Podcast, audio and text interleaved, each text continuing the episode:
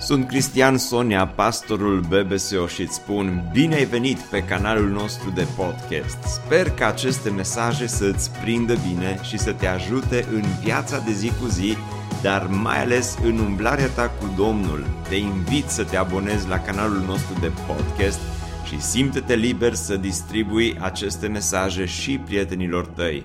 Îți doresc să ai parte de o audiție plăcută în continuare. Tată, stăm înaintea cuvântului Tău și, Doamne, așteptăm să ne vorbești. Și credem că vei face lucrul acesta. Credem că această carte nu este doar o carte veche, ci este cuvântul Tău viu și lucrător. De aceea te rog să treci cu Duhul Tău cel Sfânt pe la fiecare dintre noi în dimineața aceasta. Te rog să trezești Duhul nostru, te rog să trezești Duhul Bisericii Speranța și, Doamne, sunt aici oameni care au disperată nevoie de ajutor pentru sufletul lor. Doamne, te rog să le oferi în dimineața aceasta ajutorul Tău. Te rog așa de mult să deschizi ochii noștri și să putem să vedem frumusețea Ta. Și te rog așa de mult să faci ca acest cuvânt să fie clar pentru fiecare dintre noi. Amin. Eclesiastul, capitolul 8, suntem în cartea Eclesiastul, capitolul 8, un capitol cu multe ramificații. Eclesiastul merge în foarte multe direcții și uh, abordează câteva dileme. De aceea am numit titlul, am pus titlul mesajului din dimineața aceasta, Dilemele vieții. Sunt întrebări existențiale pe care Eclesiastul uh, și le pune pe parcursul uh, acestei cărți uh, pe care o scrie. Și în dimineața aceasta sunt cel puțin trei dileme, poate că sunt mai multe. Eu am descoperit trei dileme în capitolul 8 pe care Eclesiastul le abordează. Prima dintre ele este dilema stăpânirilor nedrepte. O întrebare pe care poate fiecare dintre noi am pus-o la un moment dat sau am fi tentat să ne punem, este următoarea. De ce îngăduie Dumnezeu stăpânitori nedrepți în această lume?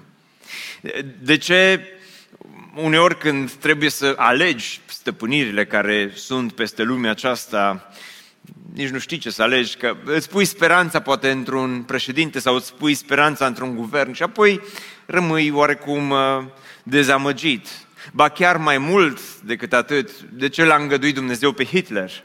De ce l-a îngăduit Dumnezeu pe unul ca și Stalin sau Lenin? Sau de ce a îngăduit Dumnezeu în țara noastră uh, comunism timp de 45 de ani?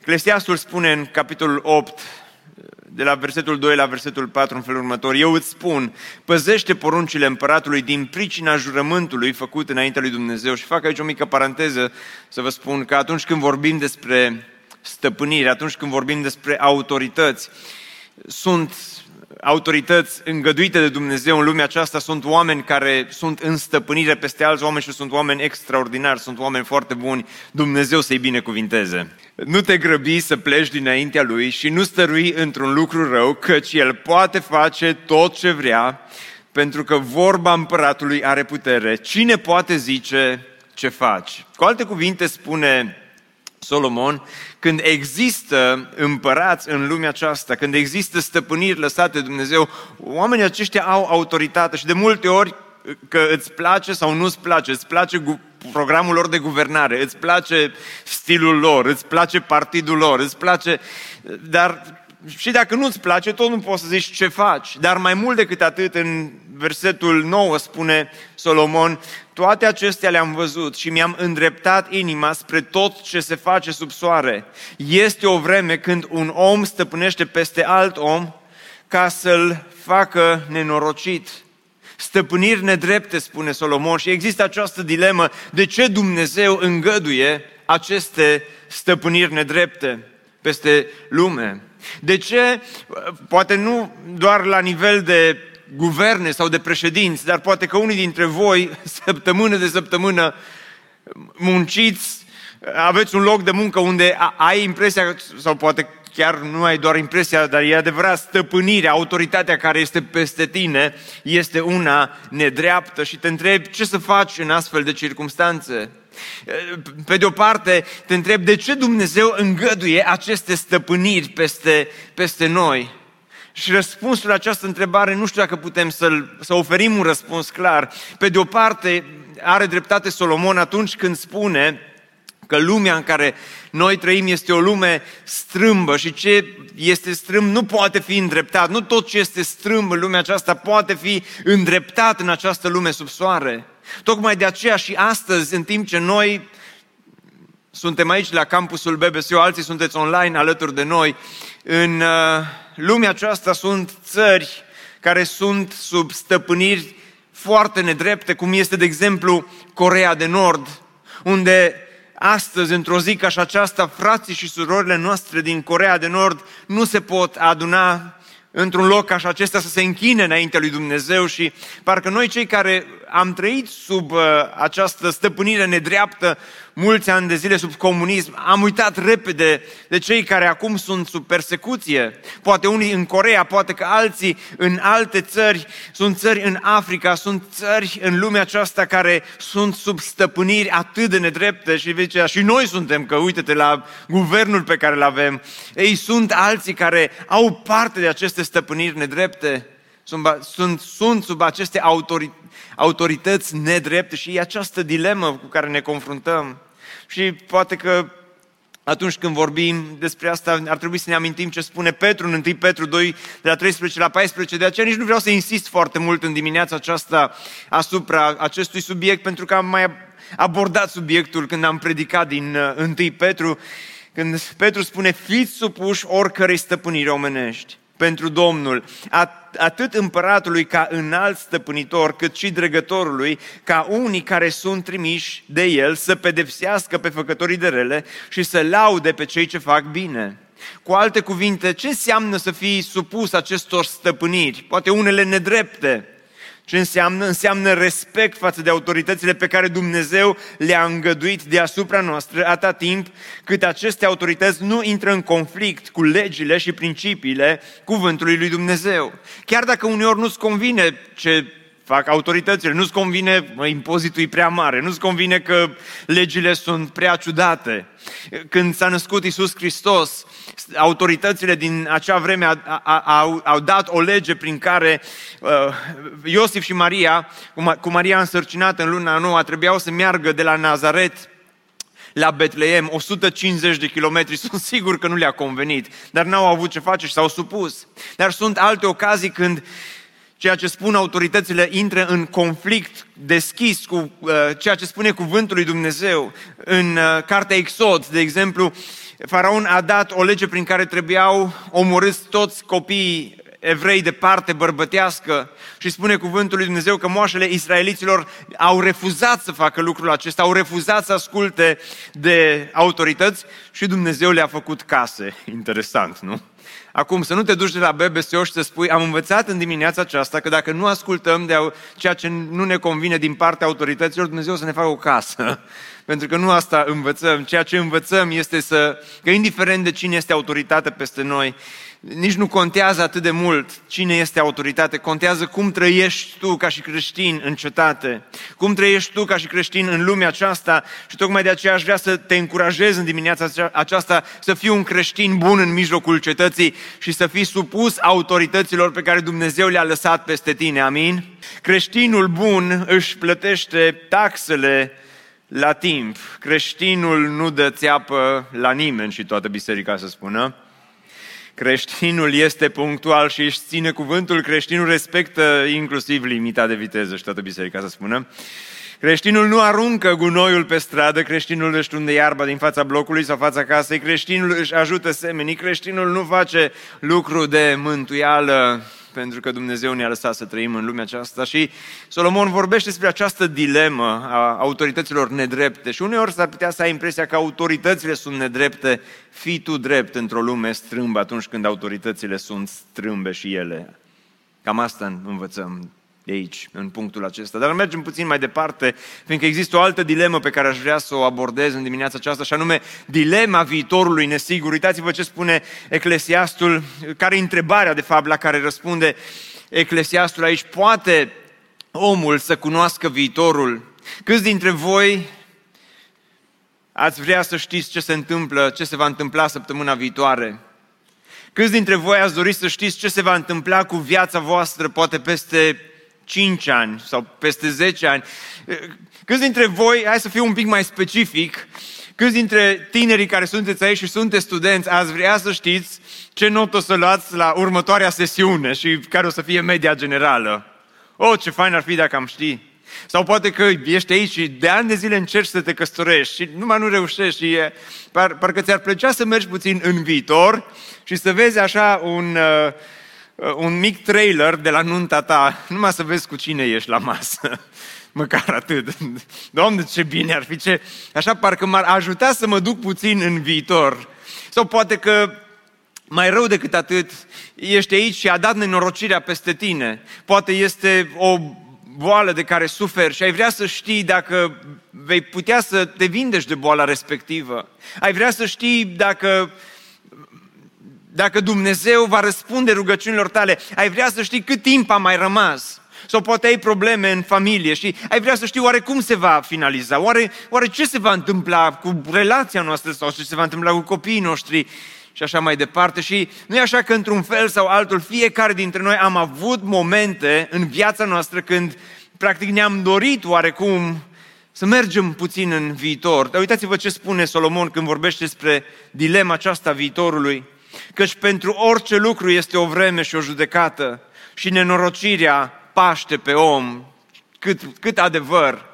Pentru că unii dintre cei care sunteți aici sau sunteți online, trăiți și cu impresia aceasta știi că parcă nenorocirea te paște și există ceva ce e gata, gata să se întâmple și ai această dilemă în ce privește siguranța sau nesiguranța viitorului tău. Dar el, spune Solomon, nu știe ce și cum se va întâmpla, căci n-are cine spune. O, dacă am avea cine să ne spună, dacă am putea să avem măcar un indiciu, și sunt oameni, poate unii dintre voi, cei care sunteți aici în dimineața aceasta, ați trecut pe drumul acesta, ai fost pus la colț, ai fost în nenorocire, ai ajuns în suferință atât de mare încât ai simțit că pur și simplu credința nu mai funcționează.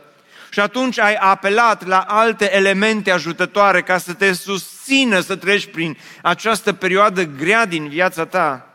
Ce spun când mă refer la elemente ajutătoare?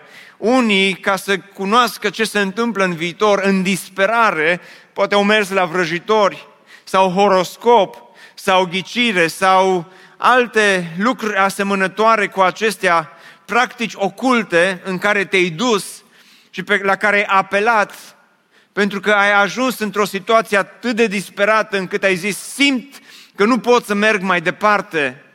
Și adevărul este că atunci când te duci în direcția aceasta, intri în această lume a întunericului și poate că unii vă întrebați, Cristi, dar există cu adevărat vrăjitori în lumea aceasta? Există oameni care chiar lucrează cu puteri supranaturale.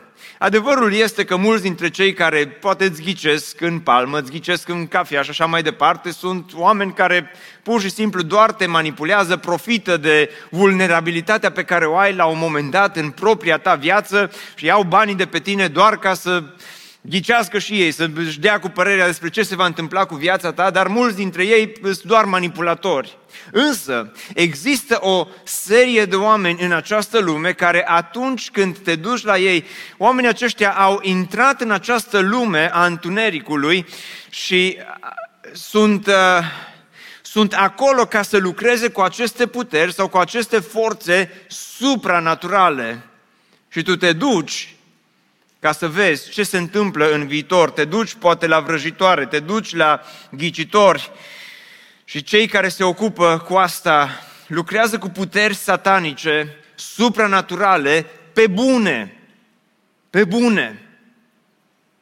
Și Biblia este plină de astfel de exemple, de la început și până la sfârșit. Dacă vă amintiți, să vă dau așa două, trei exemple.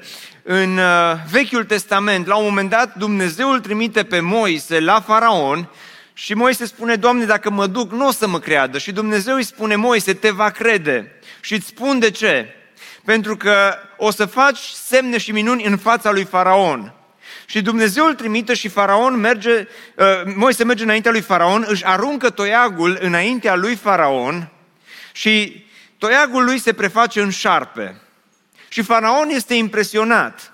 Însă, după minunea aceasta, Biblia spune că și vrăjitorii lui Faraon au replicat minunea aceasta așa, unul la unul. Acum, Moise a făcut această minune cu puterea lui Dumnezeu. Însă vrăjitorii lui Faraon au făcut aceeași minune, dar cu puterea celui rău. Asta înseamnă că există demoni, există, există forțe supranaturale în această lume care pot, pot să imite puterea lui Dumnezeu. Dacă mergem în Noul Testament, sunt atât de multe exemple, chiar și în Noul Testament, în fapte, la capitolul 8, la un moment dat, spune că Filip predica în Samaria și sunt mulți oameni care se întorc la Dumnezeu, dar era acolo și un vrăjitor pe nume Simon care uimea poporul cu semnele miraculoase pe care le făcea. Și omul acesta nu doar că făcea semne miraculoase, dar când a văzut că uh, Filip și ucenicii fac și ei uh, aceste uh, semne miraculoase, au zis, mai parcă vrăjitoriile lor sunt, sau minunile lor sunt vrăjitorii 2.0 și zice, dacă aș face și eu un facelift la vrăjitoriile mele n-ar strica. Un mic upgrade, să trec și eu de la varianta 1.0 la 2.0 și se duc la uh, Filip și spune, dă-ne și nouă Duhul Sfânt, dar nu ca să-L slăvească pe Dumnezeu, ci ca să se dea mare cu minunile pe care le poate face.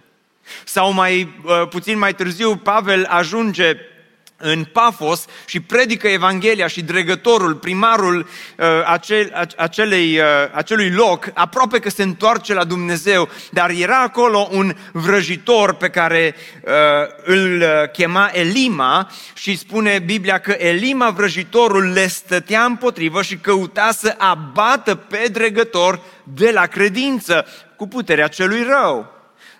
Sunt atât de multe exemple, ce să mai vorbim despre Pavel în Filipi când era uh, fata aceea care avea un duh de ghicire și Pavel scoate duhul rău din ea și rămâne fără slujbă și când uh, încearcă să ghicească, data următoare uh, păi, o să fie uh, ăsta, ăsta a rămas fără job. Dar mai, mai rău decât atât, în Vechiul Testament avem un exemplu clasic. Când împăratul Saul devine împărat, Biblia spune că unul dintre lucrurile pe care le-a făcut este că i-a stârpit pe toți vrăjitorii și ghicitorii din țară. Dar la un moment dat, Saul care era un împărat pus de Dumnezeu, trăiește în neascultare, intră în această lume a întunericului, este prins la colț în războiul cu filistenii, nu știe ce se va întâmpla cu viața lui, este atât de nesigur, este atât de vulnerabil, încât merge și se roagă. Dumnezeu nu-i răspunde, când vede că rugăciunea nu funcționează, Saul spune, ok, trecem la planul B. Planul B, spune, este să găsim o vrăjitoare care să vorbească cu profetul Samuel care murise și să-l cheme pe Samuel din morți.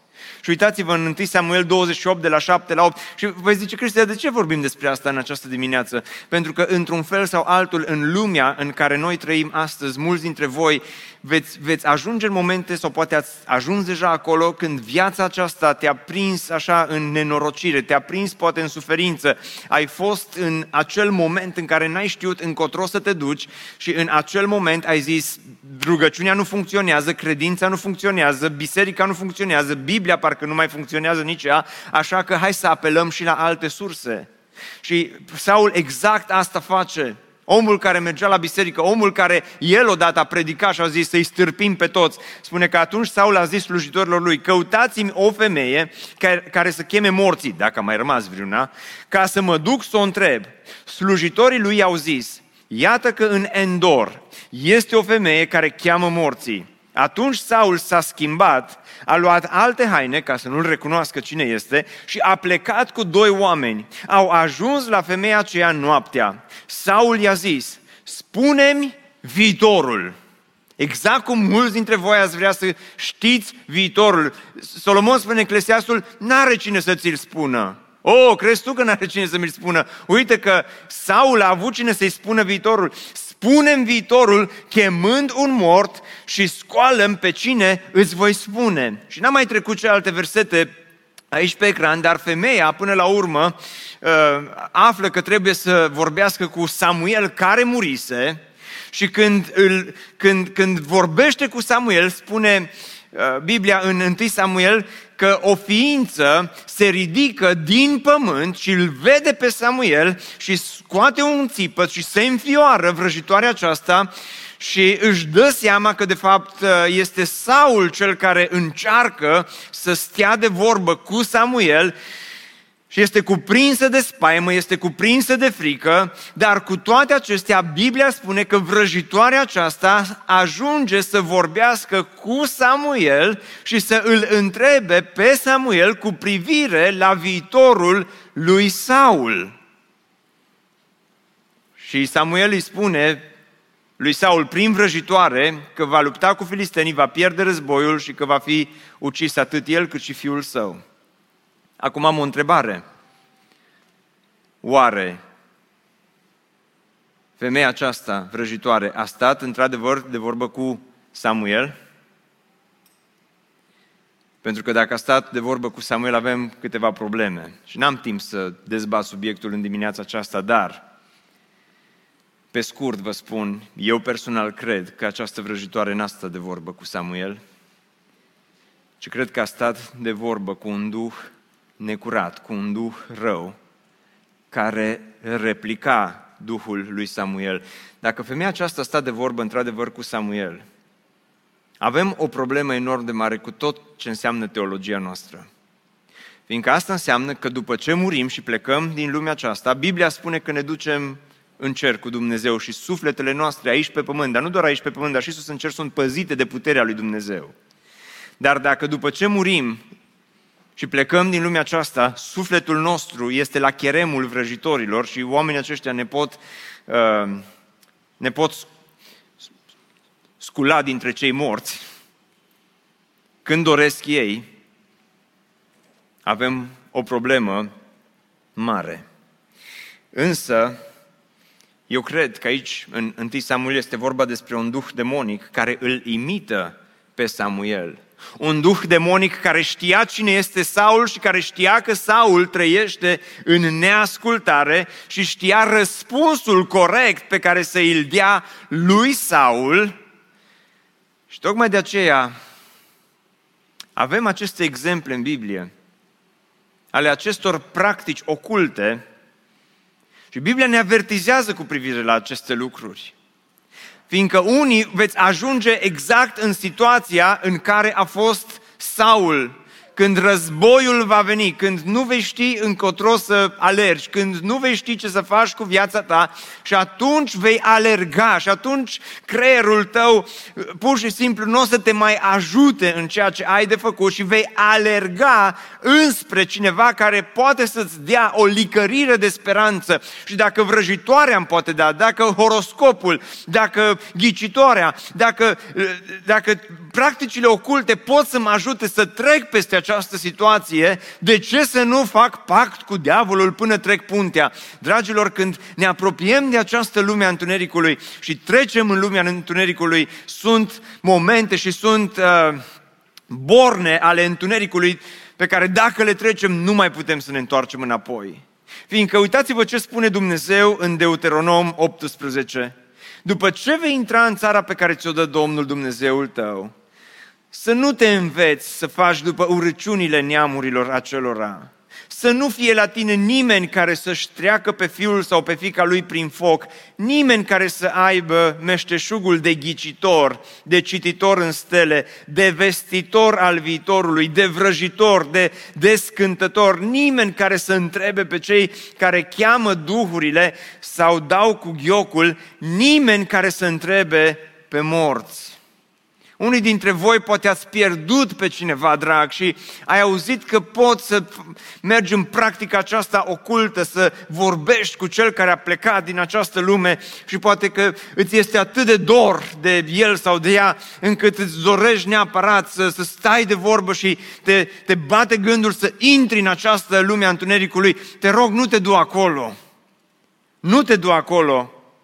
Pentru că Deuteronom continuă și spune că oricine face aceste lucruri este o urăciune înaintea lui Dumnezeu și din pricina acestor lucruri va izgoni Domnul Dumnezeul tău pe aceste neamuri dinaintea ta. Tu să te ții în totul, totului tot, numai de Dumnezeul tău. Și toată biserica să spună, Dragilor, și când viața este grea, tu să te ții de Domnul Dumnezeul tău. Și când nenorocirea vine, tu să te ții de Domnul Dumnezeul tău. Și când nu știi ce se va întâmpla cu faculta, tu să te ții de Domnul Dumnezeul tău. Și când nu știi cu cine te căsătorești, tu să te ții în totul, totului tot, numai de Domnul Dumnezeul tău. Și când simți că nu mai poți și că nu mai ai alte variante, tu să te ții de Dumnezeul tău. Și când simți că rugăciunea nu mai funcționează, tu să te ții ții în totul totului tot, numai de Domnul Dumnezeul tău. Căci neamurile acelea pe care le vezi, pe care le vei izgoni, ascultă de cei ce citesc în stele și de ghicitori, dar ție, Domnul Dumnezeul tău, nu-ți îngăduie lucrul acesta. Ceea ce îți îngăduie Dumnezeu este să te ții în totul, totului tot, doar de Domnul Dumnezeul tău. Și am pus următoarea întrebare. De ce Dumnezeu clasifică horoscopul, vrăjitoria, ghicirea ca fiind rele? Și deja am încercat să răspund, dar am sistematizat răspunsurile acestea, pentru că aceste practici au de-a face cu lumea aceasta a întunericului. Au de-a face cu lumea întunericului. Poate vi-am mai povestit și cu alte ocazii, dar în urmă cu mulți ani eram un pastor uh, foarte tânăr. Și la un moment dat am fost invitat de cineva, nu pot să-i spun funcția, să stau de vorbă cu persoana aceea și m-a chemat la el acasă.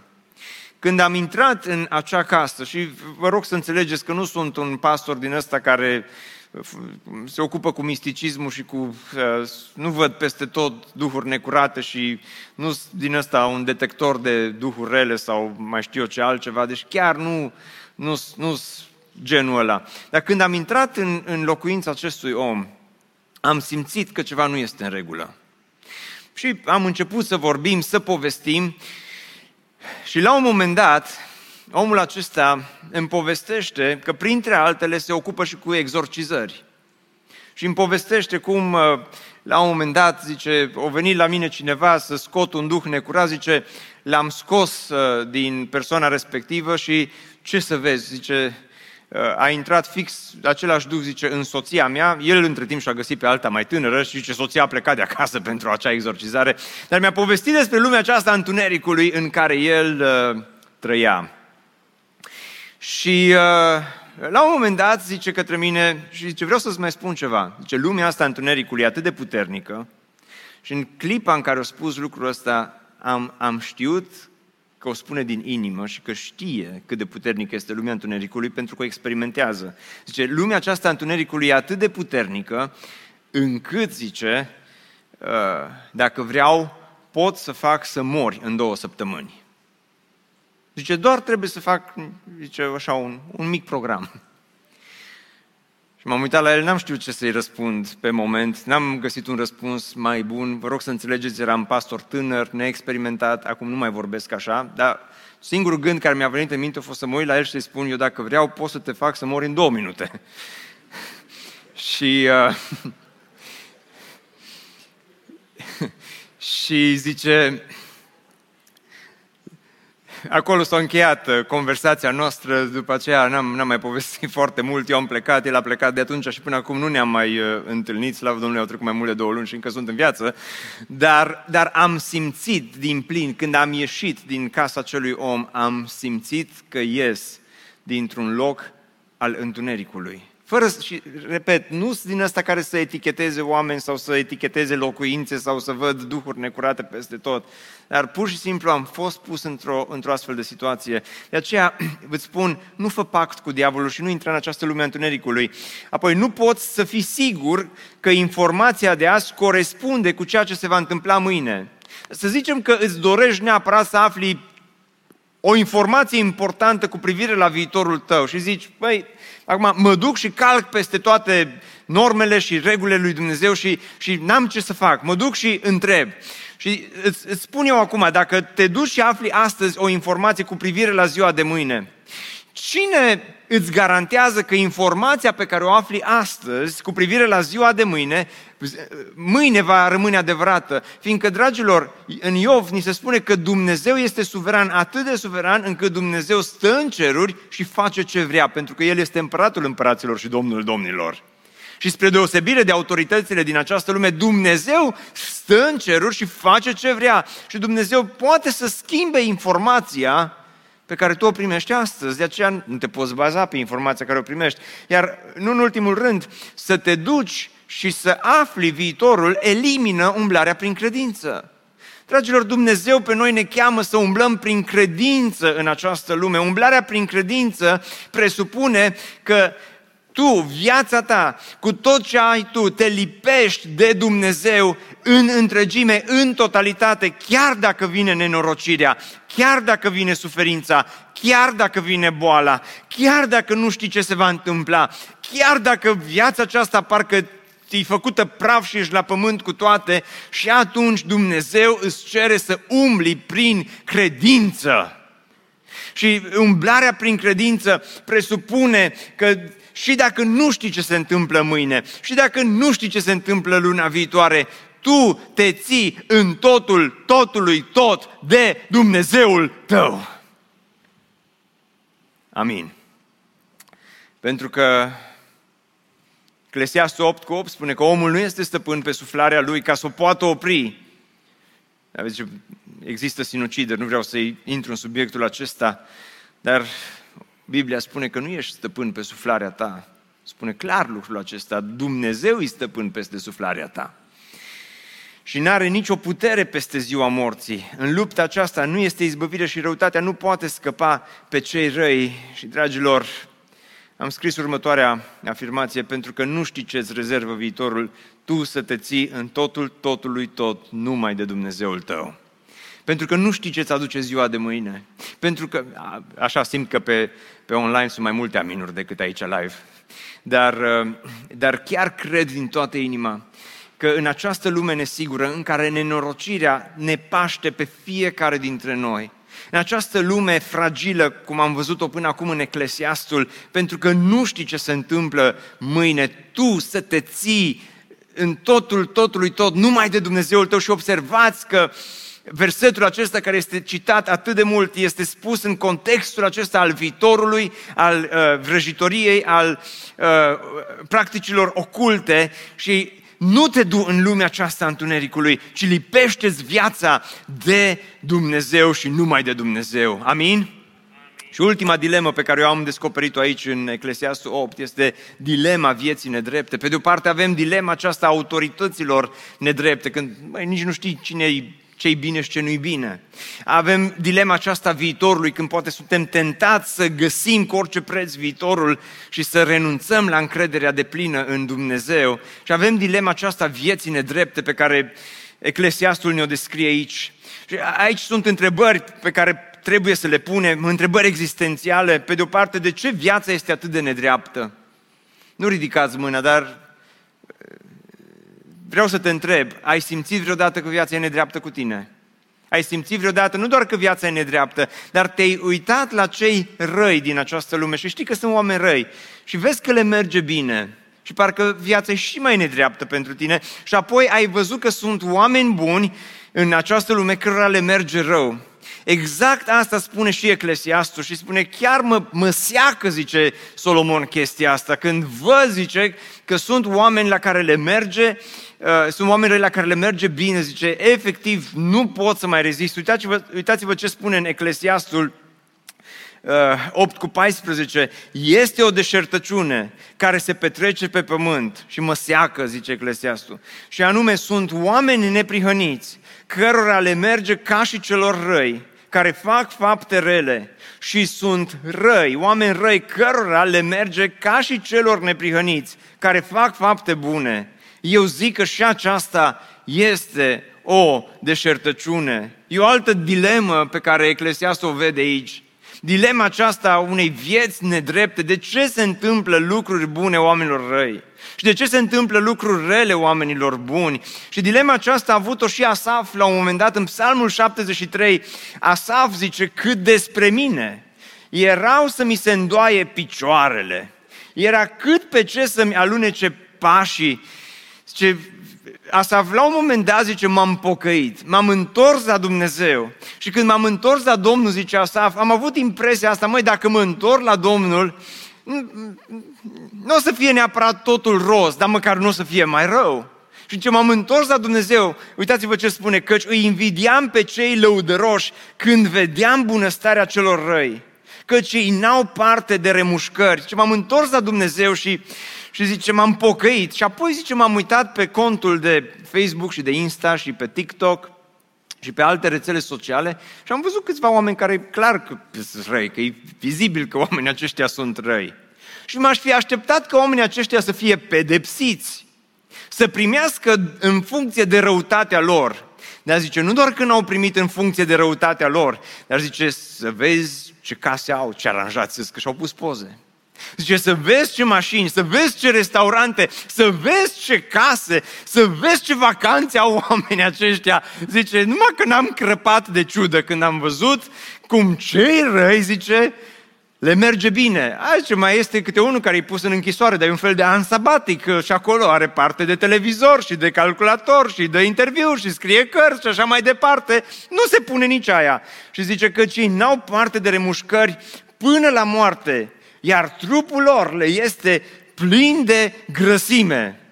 În vremea aceea era la modă nu să ai pătrățele, ci să ai grăsime. Oare n-am putea să întoarcem puțin vremurile, că ar fi mai ușor, că vedea unul din ăsta cu pătrățele, mă, dar ce cu tine, mă, n-ai ce mânca, ți foame, ce mâncă și tu ceva acolo, să ai un pic de colesterol, ceva clisă cu ceapă, ceva dulciuri, ceva Mănâncă și tu așa un pic mai, să, să se vadă pe tine că ai ce să mănânci.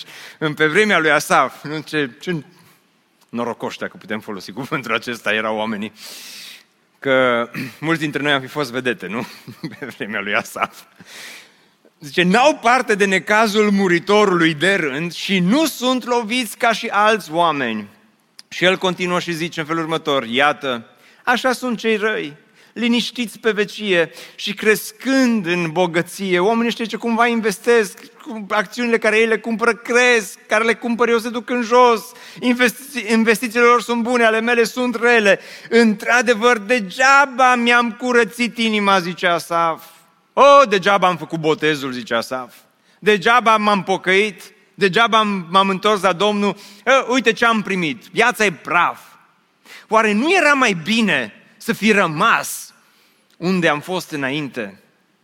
Și, dragilor, într-o lume în care nu doar Asaf, mulți oameni au această dilemă a vieții nedrepte și într-o lume în care pastor după pastor, săptămână de săptămână, auzi despre pastor din lumea aceasta care renunță la credință, într-o lume în care există atâta descurajare în ceea ce privește uh, credincioșia față de Dumnezeu, spune Asaf, degeaba mi-am curățit inima și mi-am spălat mâinile în nevinovăție, că sunt lovit toată ziua, sunt praf, cu biserică cu tot sunt praf, cu Biblie cu tot sunt praf cu uh, predici cu tot sunt praf, zice Asaf, îi bine la biserică după ce plec de acolo, zice, viața mea de credință e vai și amar, aproape inexistent în această lume.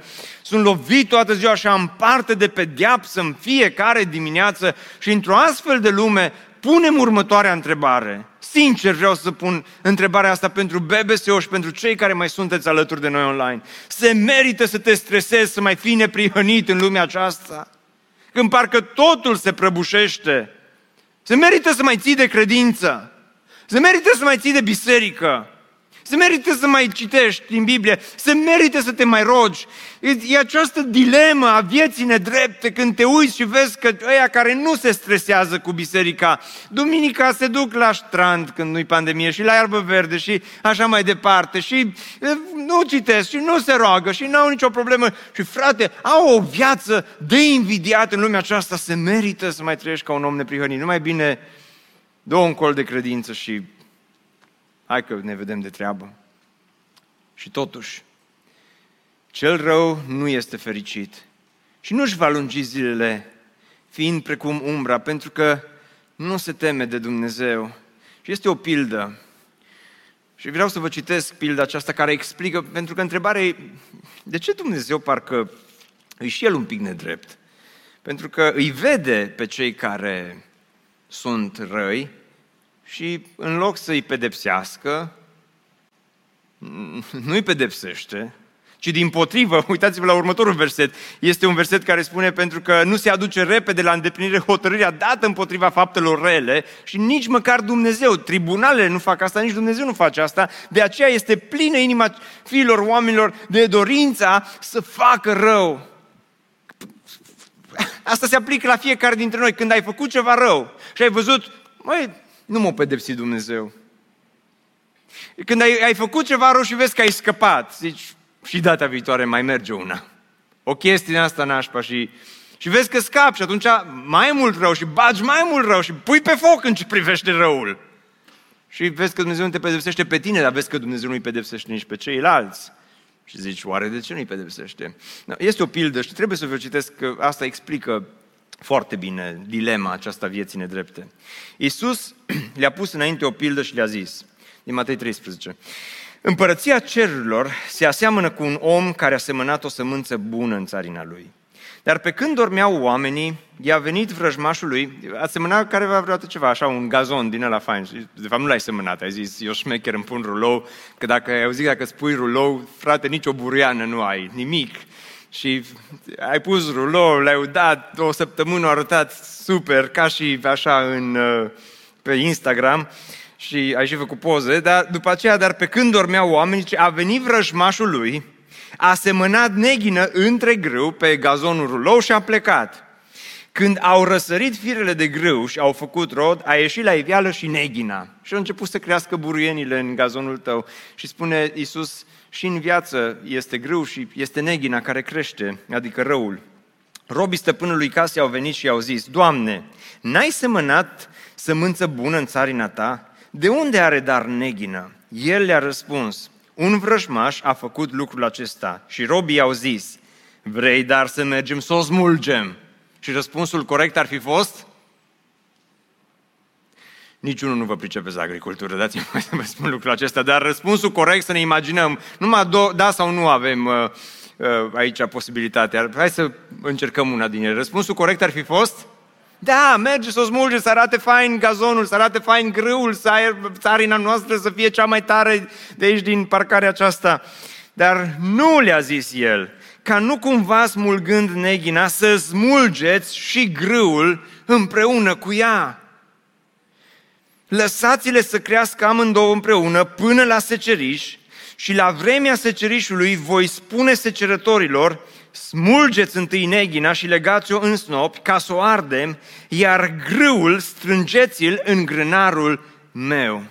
Este dilema aceasta nedreptății. Te întreb de ce Dumnezeu nu-i pedepsește pe cei răi? Pentru că dacă Dumnezeu i-ar ar pedepsi tot răul din jurul tău, inevitabil pedeapsa s-ar răsfrânge și asupra ta care poate vrei să trăiești în neprihănire.